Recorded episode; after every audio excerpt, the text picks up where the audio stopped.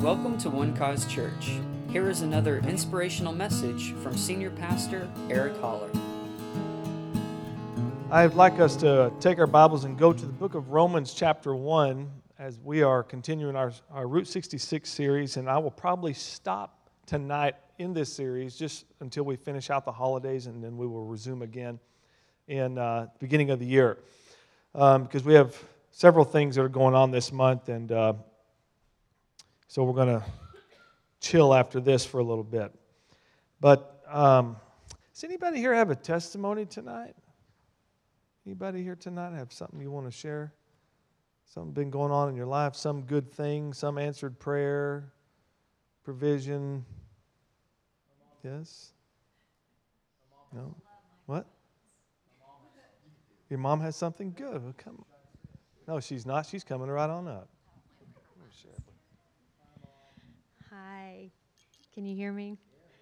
A lot of y'all have been praying for my brother. He had stage four non alcoholic cirrhosis of the liver, and he has been very, very sick. And at times he was up, and at times he just felt like he wasn't going to make it anymore. And he got a call Thanksgiving Day that there was a donor, which first thing I thought was someone had to lose a loved one for him to get a liver.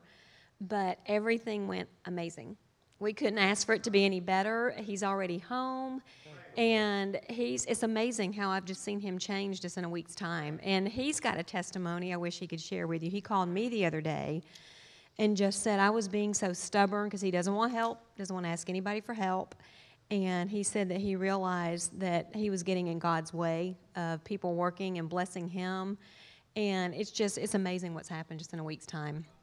When I flew out there, I really didn't know what to expect. So thank y'all for your prayers. Absolutely.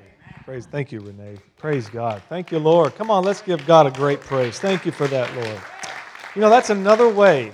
It's amazing how the, all the avenues that God has provided for us for healing.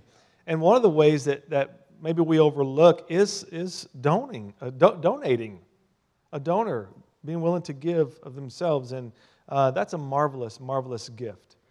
You know, last year we lost a young man, uh, you remember on Easter uh, Ahmad, who passed away in a car accident on, on his way home from our Easter service. 18 years old. It was just awful. Awful. But when he got his license, when he registered for his driver's license, he registered to be a donor. And seven people benefited from that kid. I just thought that was a marvelous thing, marvelous gift to give. And um, I think four of them were critical, uh, and, and their lives depended on it, and he helped re- renew and restore their lives. So uh, I'm grateful to God. You know, I was thinking about I was thinking about that event um, as I was preparing this message, and uh, how how as as his pastor, moments like that, um, it's hard to know what to say. You know, it, it's just hard to to rationalize and to justify anything like that because it's just so unjust. It's just not right that young people die. I, I never believe that's God's will. And when that happened, when that happened, I, I realized that uh, as his pastor, I had a great responsibility at that moment. And that is to, to speak on his behalf and say things that he couldn't say. But if he could be here knowing what he knows now, oh, wow, what he would say. And I know the message. I know the message that the dead would preach. I know the message that the dead would preach if they could come back and if they could say something. Whether they're, whether they're, in, uh, they're eternally lost or they're in heaven, they all have the same message. Whatever you do in life, make sure you don't miss heaven. And and it was interesting that that message um, I shared at Ahmad's funeral, and I'll, and I'll talk a little bit more about that a little further uh, in the message tonight. What I'm going to do something a little different in our the way we've been going through the books of the Bible, and uh, we've used our map charting our course, you know. But tonight I'm going to do something a little bit different, and maybe maybe help you. I think that I can help put some tools in your hands for how do you present the gospel to someone. what do you say?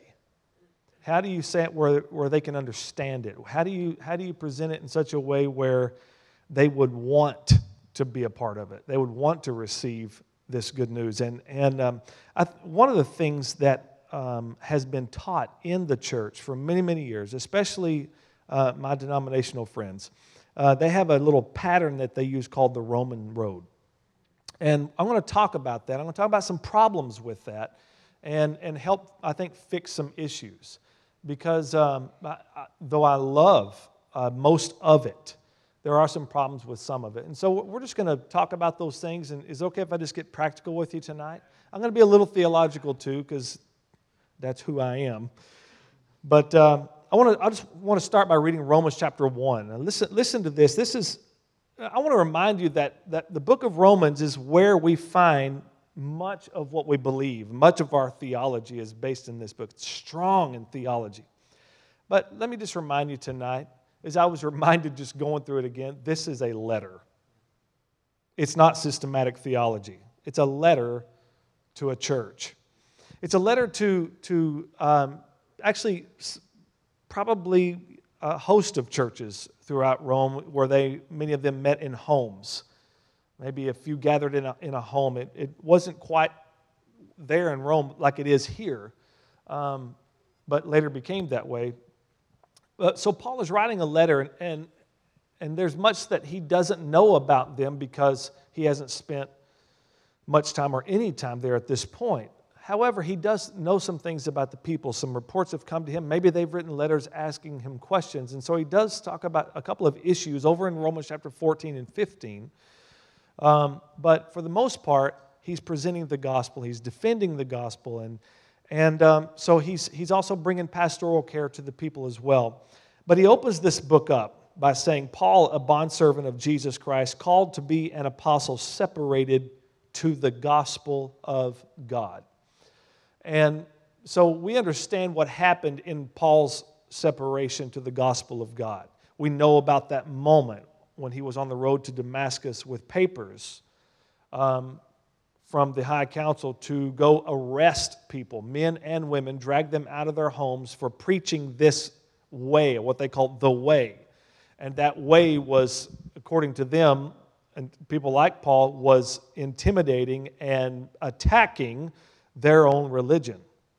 They saw it as a threat to them because it was this gospel that came to us freely. No works on our part. And everything about Paul's experience in religion was all about works. Because he said when it comes to, came to the law, I'm, I was blameless when it came to the law. I kept it to the letter. I was a Jew's Jew. And now this light shone from heaven. It's a marvelous thing. Scripture says that it was noon. That's the, that's the brightest time of day. The sun is in the center of the sky, and yet a light shone from heaven around Paul. That light, you ever tried to shine a flashlight in the, in the daytime? It's pointless, isn't it? Try to look at your phone screen when the sun's shining down. Right? You can't, you can't see it because it, that sunlight just is so much brighter than all of it. But this light shone during the noonday all around them. Just the sun now becomes dim compared to his light. It's the glory of Jesus. It's hard for us to really wrap our minds around just how amazing he is. Except that we get these glimpses about him throughout the scripture. And then we understand that when we've brought him into our life, just that power that is in us and that peace and that comfort and that grace that is continually there by his Spirit. So Paul says, I was separated to the gospel of God, which he promised before through his prophets in the Holy Scriptures concerning his Son, Christ Jesus our Lord. So now we understand the subject of the gospel. The subject of the gospel is a person, and the person is the Son of God. All right? The Son, Jesus Christ our Lord, who was born of the seed of David according to the flesh, which means he has the rightful place to sit on the throne, he, which means he's also, to Israel, it means he's the Redeemer. And declared to be the Son of God with power according to the Spirit of holiness by the resurrection of the dead which means because of his holiness, he could not stay dead because the wages of sin is death, but because he knew no sin, he couldn't stay dead. He was only dead because God accounted him sin for us until the price was paid. But his holiness brought him back to life. And so it's important that this is the message that we continually bring when we're going to present the good news to this world. It really is good news and it needs to stay good news. And this good news is about Him. Declaring the gospel, declaring or preaching, I should say, at its absolute best is a manifestation of the living word developed through the written word and declared by the spoken word. So we have a responsibility to deliver him to the people. Because the scripture says that in the beginning was the Word, the Word was with God, and the Word was God. So I want you to imagine this. When you declare His Word, His presence is in that. It's, you're declaring Him in the earth. It's a marvelous thing. That's what makes His Word so powerful and so so much greater than any wisdom or philosophy of man. And that's why I feel the responsibility when I'm put in a situation like for Ahmad's funeral where when somebody needs to say something and it's the pastor's job, right? But I have the strength and the courage of the scriptures because I know God knows what to say in moments like that. And it's that I can use His word then to bring hope, to bring comfort, and to bring help and strength in times like that. I could never muster up the right words for that kind of situation, not in my own strength. But He's given us His word to help us to be able to deliver a message to people where they can receive life. The Roman road consists of this, and this, is, this has been a common way to teach people how to lead others to Christ or how to present the gospel, okay? I'm not going to pick on this too much because I think most of it's really good. But I do want to talk about some of the problems with it. Um, let's, let's look at Romans chapter 1, verse 20, if we can bring that up. And, and this is where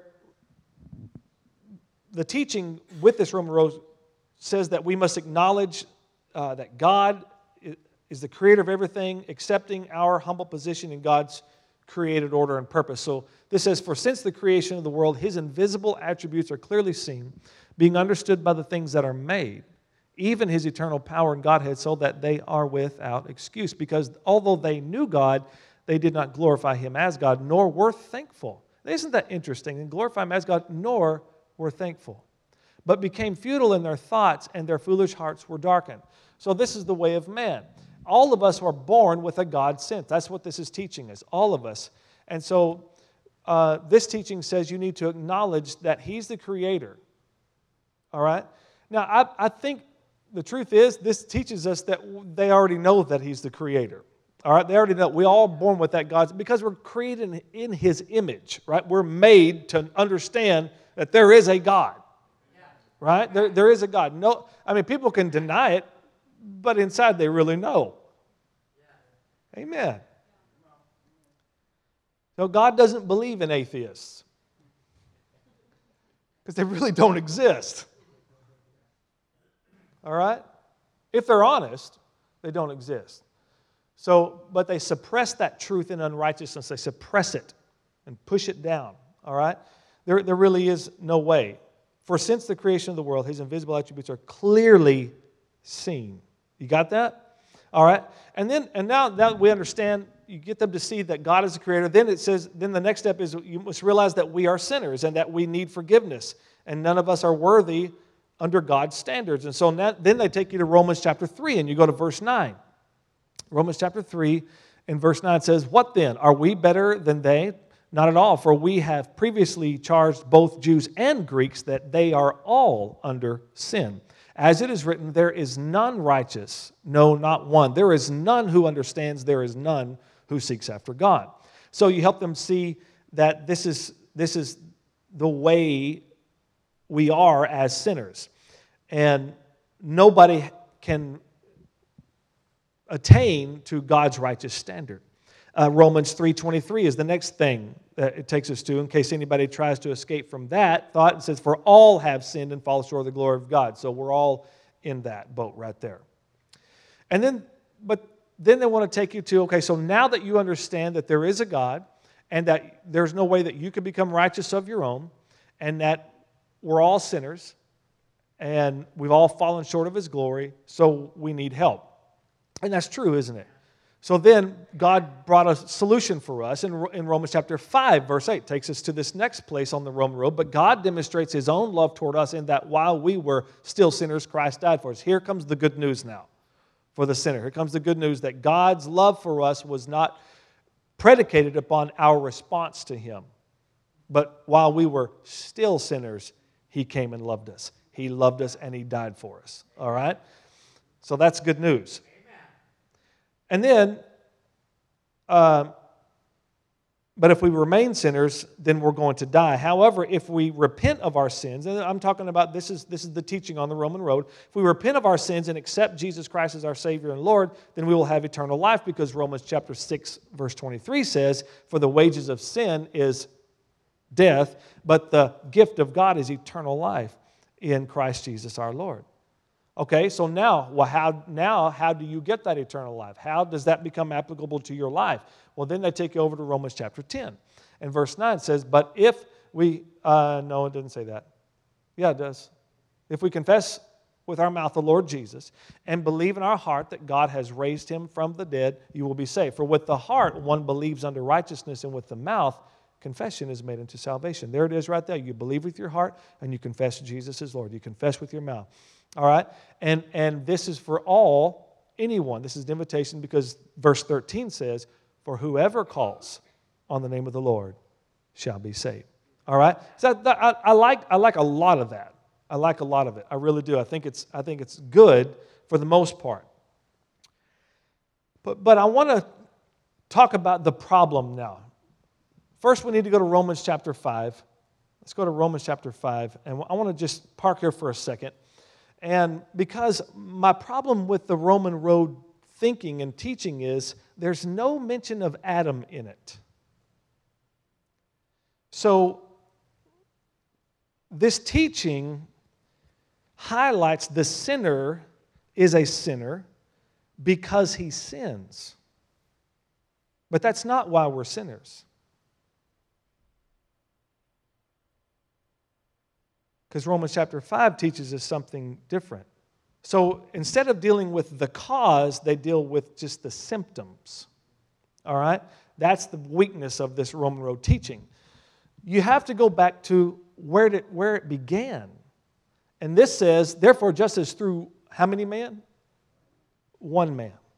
Sin entered the world, and death through sin, and thus death spread to all men because all sin. In other words, what that's saying is it said that they were, let's go back to 12 if, if you can, because all sin. In other words, God saw that all men had sinned because one man had sinned. You got that? They saw, he saw that all men, so that deaths came to all of them. Because when he saw all men, he saw Adam. And he saw that one man's sin. And so we all got credited with Adam's sin, therefore, death came to all of us. Wow. We didn't do anything. That guy did it. And we got blamed for it. It's true. Everyone following after Adam because we're all born with his nature. And because his nature was fallen, all of us then are born with a fallen nature. So now here's the cause it's more than just an action, it is our condition, is the problem. We're born broken. So if I were to tell somebody, and I heard I hear people evangelize like this, I won't name any names, but if you turn on TBN once in a while, you see this guy out on the streets. And they'll say, Hey, hey, um, have you ever sinned? Have you ever lied? Yeah, well then then then you've broken God's laws, so then you're a sinner. Have you ever cheated? Yeah, well then you're a che- so then you're a sinner. That's not what makes them a sinner. That's not what makes them liars. That's not what makes them cheaters. All of us were born liars, cheaters, thieves, adulterers. We were born all that. Just name it. That was our condition. Okay? So now let's look at verse 13. Let's bring up 13. For until the law, sin was in the world, but sin is not imputed where there is no law. Man, when that law came, whew. Nevertheless, watch, death reigned from Adam to Moses, even over those who had not sinned according to the likeness of the transgression of Adam, who is a type of him who was to come. So, what this is saying is that even if they didn't sin, death still reigned. Why? Because their condition was, was bad, not their action. All right? Because of Adam's sin, death still reigned over those who didn't sin. Wow. So we know that the action is really not the issue. Next. But the free gift. Thank God for the free gift. But the free gift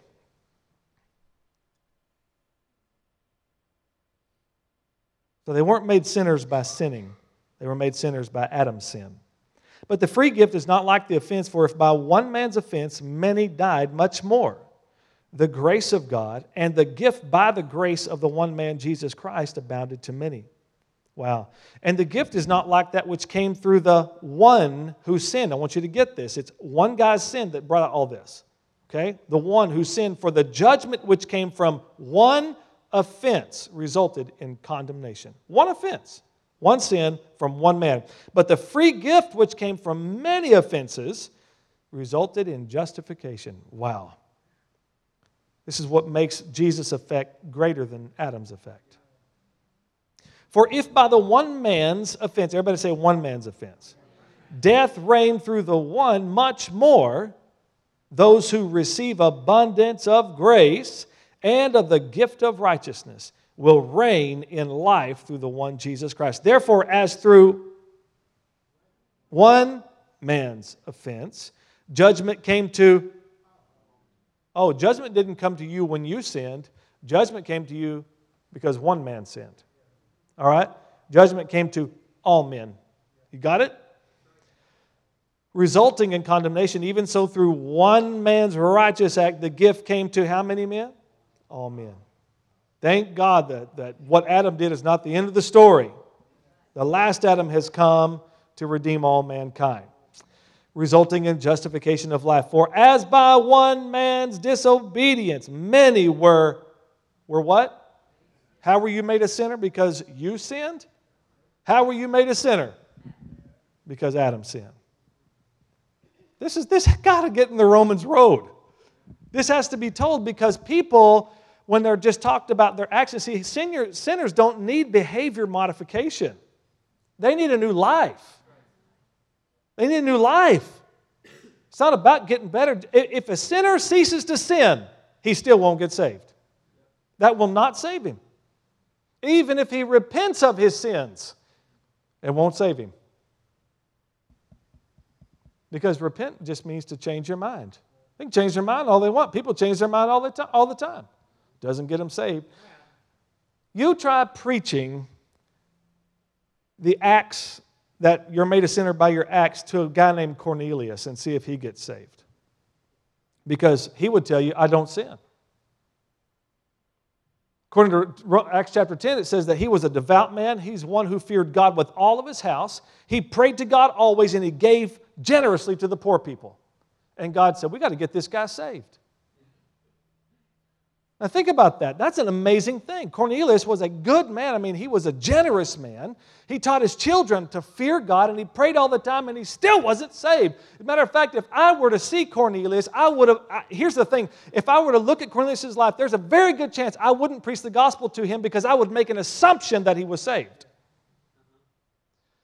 One day I got a phone call. I was at a car show with our men, and this has been eight years ago, probably, somewhere around. You don't even know what story I'm about to tell. And it was my daughter, frantic on the phone.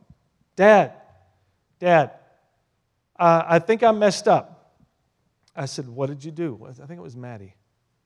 She said, Well, I spilled something on my carpet in, in my room. I spilled uh, soup on my carpet. And, and, and, then, and then so I panicked and I went and got the bleach and I poured bleach on it and now there's just this big white spot in my carpet. I said, Yeah, yeah, you went a little far. I crossed right over the spot remover and just grabbed the bleach. And then took, yes, took every, mom has to remind me of this part. She took every towel to try to daub this stuff up. And these weren't white towels in the beginning. Now we have towels that are all marked up with bleach and little holes eating through them, and we're still using them, though. We're going to use them every thread of those towels. But so I got home, and, and sure enough, there's this perfect white circle where once there was soup spilled. And it looked really nice for a little bit. But eventually, that bleach began to eat away at that carpet. See, there's a way that seems right to a man, but the end is destruction. And if we think, if a person thinks it's just about them getting better, better behavior, better life, see, uh, it might look okay. Cornelius looked good on the outside, but he was still heading for destruction. And that's why this angel came to visit him and said, You need to send for a man named Peter, and he'll come and tell you words by which you and all your household will be saved. He's going to come and tell you words. So you're not saved by works, you're saved by words. And these words are the gospel of the Lord Jesus Christ. That's why I'm saying He's in that word. It's hard to explain. And we hear words all day long, but those words do something else. There's, there's something about that gospel message that, that God is in it.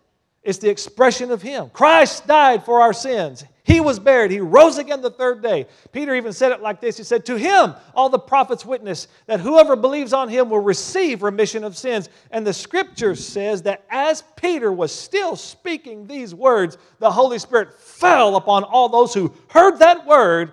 And next thing they know, these people are speaking in tongues. Nobody has prayed the sinner's prayer. They didn't get walked down a Romans road, they heard about Jesus.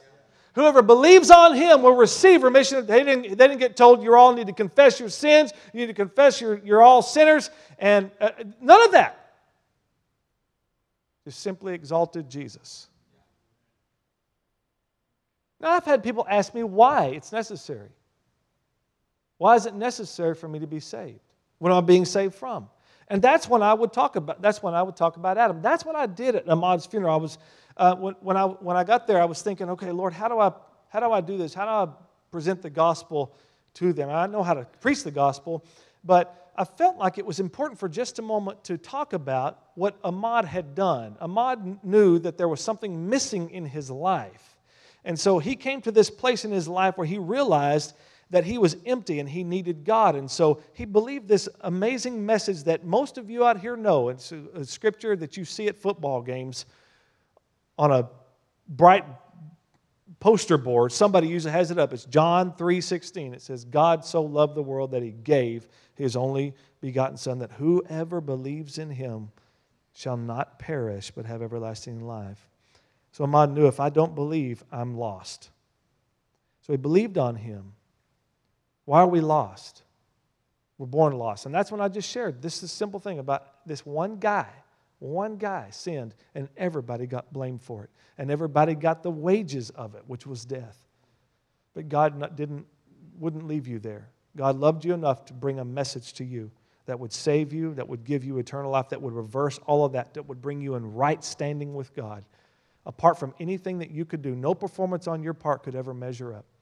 You have to simply believe this message. And when it came time for them to make a decision, you were there, you remember.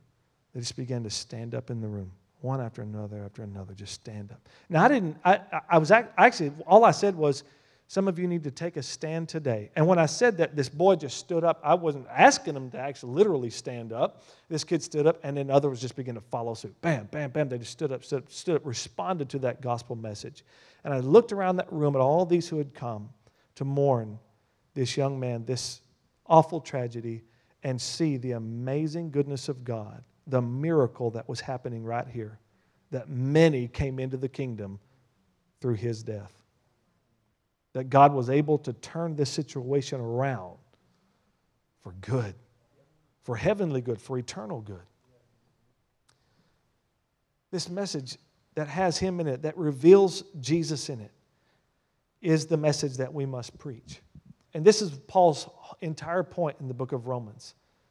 It's about exalting Jesus and, and understanding that we are lost without him, not even by our own fault, but just because we were born. So we need to be born again. And so now, I want you to listen to this. Um, Lisa, can you bring up Hebrews chapter 9? I'll finish with this, this thought tonight. So, here, just simply, simply just talk about we're born broken. And our actions aren't the problem, it's our condition.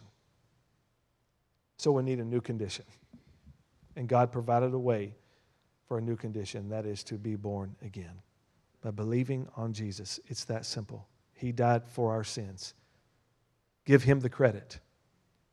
Amen. Believe on him and you will receive everlasting life. Isn't that glorious? It's not th- this is not difficult to share. This is just not that difficult to share the good news. But it's important that we don't get caught up in watching, you know, you work with certain people or you, you have neighbors or other people you're around, you just think, God, family, why are they such a knucklehead? Why do they have to let those words come out? Why are they so nasty? Hmm? And if you're not careful, you'll try to modify their behavior rather than show them the Savior. I like what a man said years ago. You've heard me say it before, but it just stunned me when he said it. Jesus did not come to make bad people good, he came to make dead people live. Amen. And now we have become the righteousness of God in him, for he who knew no sin became sin for us. Listen to uh, Hebrews chapter 9. Let's start in verse 22. Start in verse 22. You to think of because this is a miraculous thing. I think it's a miraculous thing that Jesus could bear all the sins of mankind. Isn't that amazing that he could really take away the sins of the world?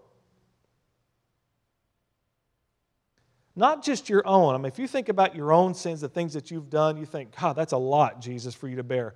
Okay, let's go you times billions, right? I mean, we're talking every person and all their sins. That's why when he was in that garden, he was feeling death come upon him. And it was breaking his physical body down. According to the law, almost all things are purified with blood. And without shedding of blood, there is no remission or there is no removal of sin. So that's why Jesus had to shed his blood for our sins. Therefore, it was necessary that the copies of the things in the heavens should be purified with these. So this is he's talking about Moses' tabernacle. All right, God had him make the tabernacle according to the pattern that was that is actually in heaven. The actual temple, the actual tabernacle in heaven, Moses put that here on the earth, copies of it. And so then they would use the animal's blood to, remember, he would sprinkle the, the, the people, he would sprinkle the book, would sprinkle the people with the blood. This is the blood of the covenant, right? And, and that blood, according to God, would, would cleanse. All right? It would cleanse those things. Therefore, it was necessary that the copies of the things in the heavens should be purified with these, but the heavenly things themselves with better sacrifices than these. For Christ has not entered the holy places made with hands, which are copies of the true, but into heaven itself, now to appear in the presence of God for us. Now, whoa, whoa, hang on a second. Think about this for just a moment. As I said earlier, I think it's a miraculous thing that Jesus could take away the sins of the world, that he could cleanse us from all of our sins. But that's not even, I don't think that's the biggest miracle. I think what we just read here is even a bigger miracle. Let's back it up and slow it down. Verse 30, 23. Therefore, it was necessary that the copies of the th- these things uh, in the heavens should be purified with, the, with these, that is, the blood of the, the, the, bulls and goats, but the heavenly things themselves. Whoa, whoa, whoa, hang on. The heavenly things themselves were purified? How do you purify perfection? Isn't heaven already perfect? Isn't it already pure and holy? But somehow, when the blood of Jesus showed up there, and when he poured it on that literal mercy seat, heaven got cleaner. Heaven itself was purified. How do you make perfection perfecter? Only one thing can do that His blood. Now, if it can make perfection perfecter, your sin ain't nothing. Are you hearing me? He purified heaven with his blood. Wow. Just when I think that my teeth are white, you know, like do you, you ever do the tooth cleaning stuff, whitening stuff? Am I the only one that torments myself like that sometimes? It's the worst thing ever. Your mouth is sore for like two days, can't eat anything. Maybe I'm doing it wrong. But, and then, and then think, oh yeah, that looks good. And then take a white mint and put it in my mouth, and I see the white of my teeth compared to the white of that mint. Ugh. Am I the only one that does that? Oh. Well, I realize that they're not white at all. See, when his, when his blood showed up there in heaven, heaven was like, oh, we have a new standard. Hmm? We have a new standard of perfection. We have a new standard of holy. We have a new standard of pure. It's that pristine blood. And the scripture says, because of that blood, we who were far off, who were strangers to God, who were without hope and without God in the world, now have been brought near by that blood. It's a powerful thing. Can make heaven better. His presence is brighter than the sun. His presence is in that gospel, it's in that word, waiting to be released from your mouth for someone to hear. How shall they call on him of whom they have not heard? Believed, I mean. And how shall they believe on him of whom they have not heard? And how shall they hear without a preacher?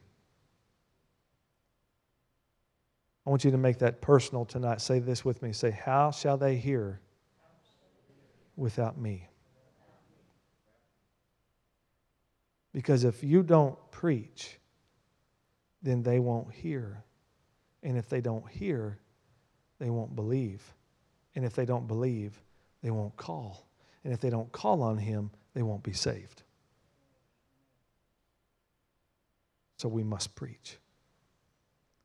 How beautiful are the feet of those who preach the gospel of peace, who bring glad tidings of good things. Our message is not, you filthy, rotten sinner.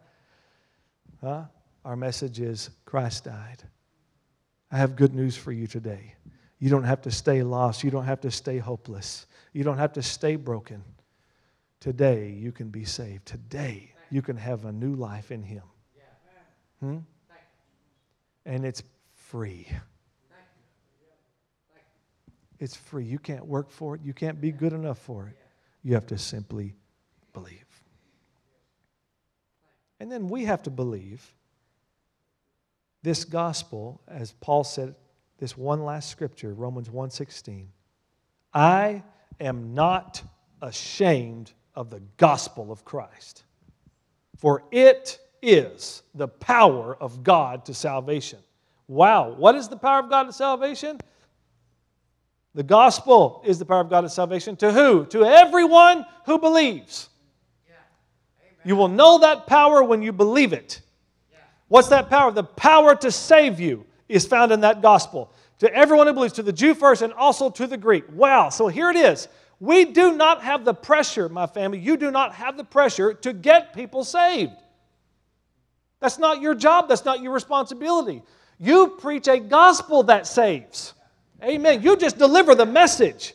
You let them hear the words Those words were they and all their household. I want us believing this year, declaring this coming year, even the end of this year, that me and all my house, and whoever I deliver this message to, they and all their house will be saved. We're not after just one, we're after families. We're after households because households make up cities, cities make up states, states make up a nation. Come on and nations make up the world. We got to believe this because we see this several times. It, it, became the theme in the New Testament. You and all your house. Yeah.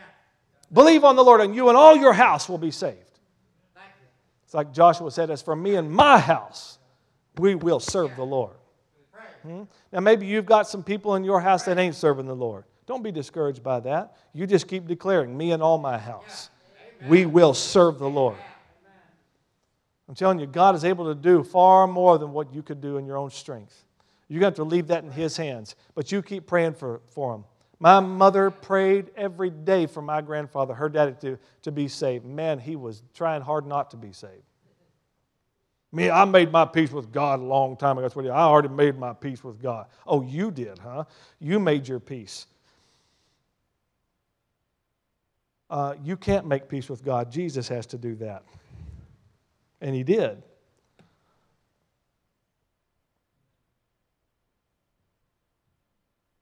And on his dying bed, lo and behold, he called for a preacher. Two days before his death, he surrendered his life to Jesus.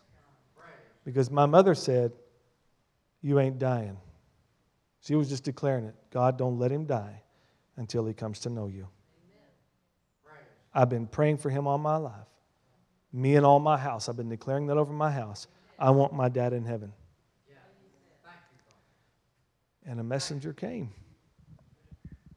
A woman preacher at that. And she led my grandpa to Jesus. I think when he got there, he found that thief or the thief found him and said, Hey, you got in like I did. in your dying breath. Praise God. But you know what? God will take you in your dying breath. Because as long as you got breath, you got hope. Huh? As long as you have breath, you got hope. Every knee is going to bow and every tongue is going to confess that Jesus Christ is Lord. That day, but not everybody's going to be saved that day. You got to confess Him, Lord, today while you're here. That's what makes the difference. Believe in your heart that God has raised from the dead, you will be saved. Amen. Well, I hope this has blessed you tonight. Let's stand together. Hallelujah. Thank you, Lord.